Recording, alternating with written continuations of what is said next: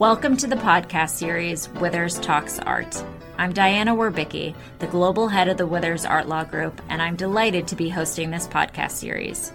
In these podcasts, I have the pleasure of asking art related questions to my Withers colleagues from around the globe.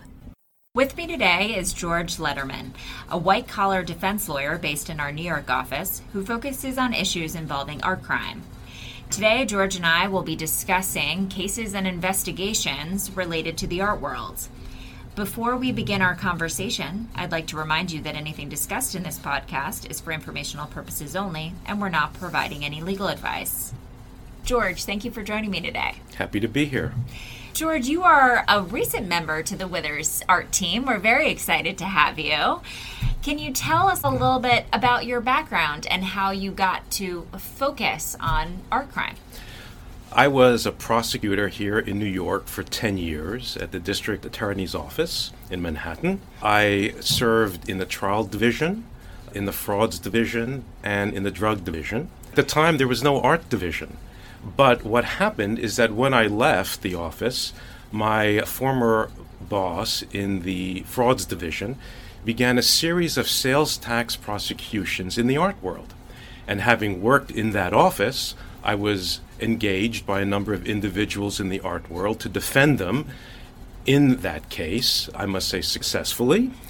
And that's how I began a, a niche practice in the art world such an interesting area. And as you mentioned, that first this came out of the fraud division. What have you seen in the evolution of art crime? Over the years, we have seen a growing criminalization of what previously had been civil disputes in the art world.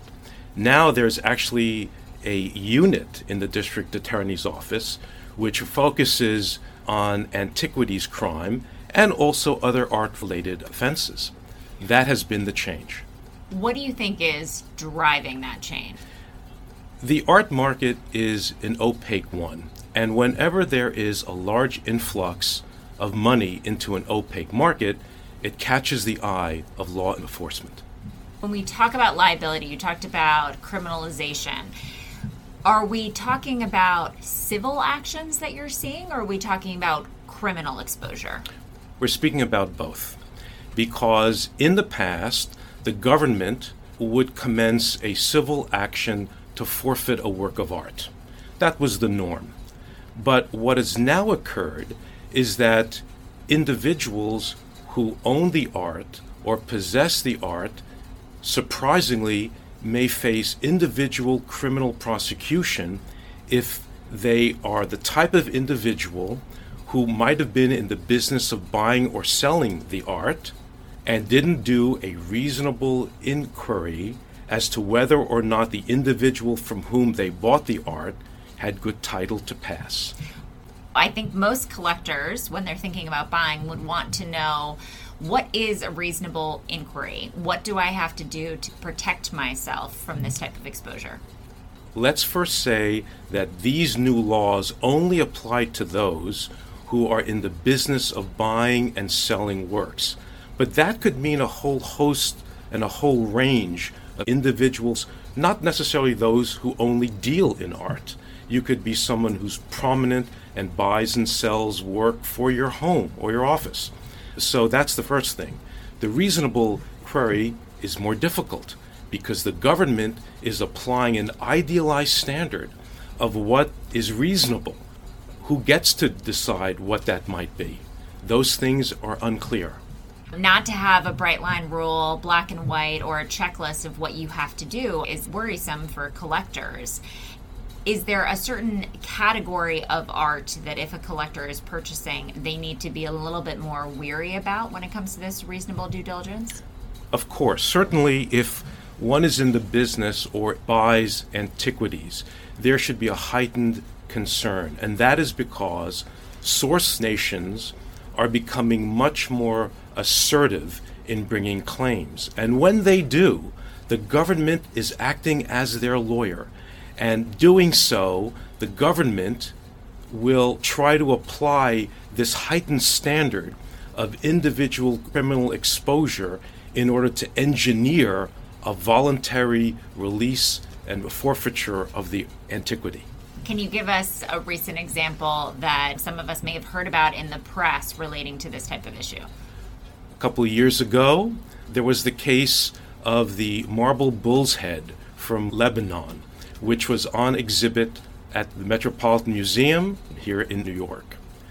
The Metropolitan Museum looked into it and said that this work may have been stolen from Lebanon in the 1970s during the Civil War.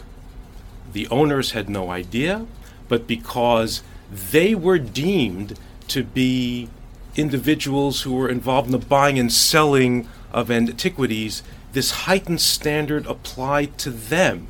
And they were facing individual criminal exposure and ultimately settled and released the work, which was repatriated to Lebanon. By the time this got into the press, is this something that there had already been a claim that had been put forth? There was a claim that had been put forth, and only afterwards did it make it into the press. I think that's what most of us would expect to happen and feel as a known risk. That once there's a legal claim, there is public information and there's potential for it to be picked up in the press. However, what we're seeing is that's not always the order that this is happening. More recently, we had heard about a raid of a collector's home that was particularly troubling to people because of how that got into the press with this type of collecting, there's the legal concern, and I think we have some very severe legal concerns here on the side of both civil and anytime you talk about criminal, that's a meaningful concern. But there's also a public relation concern to this. Am I correct on that? Of course. In the case you're speaking about, where the search warrants were executed at this individual's home, works were seized and that then served as a gateway in order to get a telescopic view into this individual's entire life of buying and selling art. And that made its way into the press even before there was any further claim made.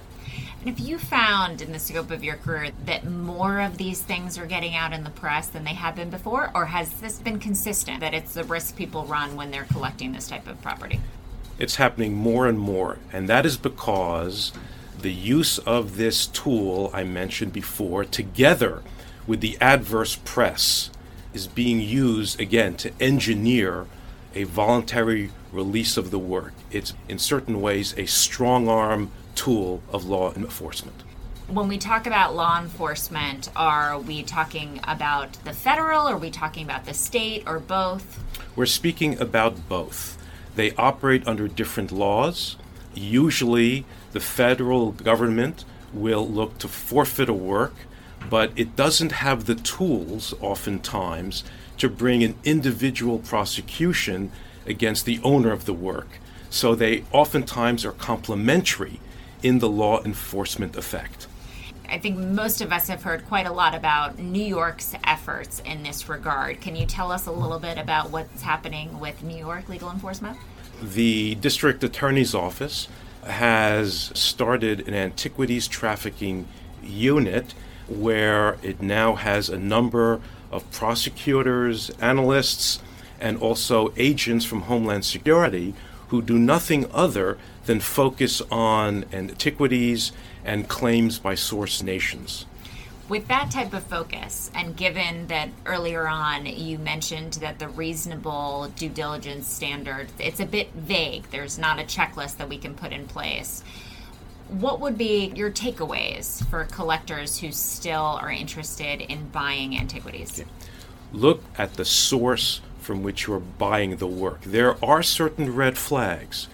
A skilled attorney will know which nations are becoming more aggressive in their claims and which sources themselves have issues and red flags to avoid.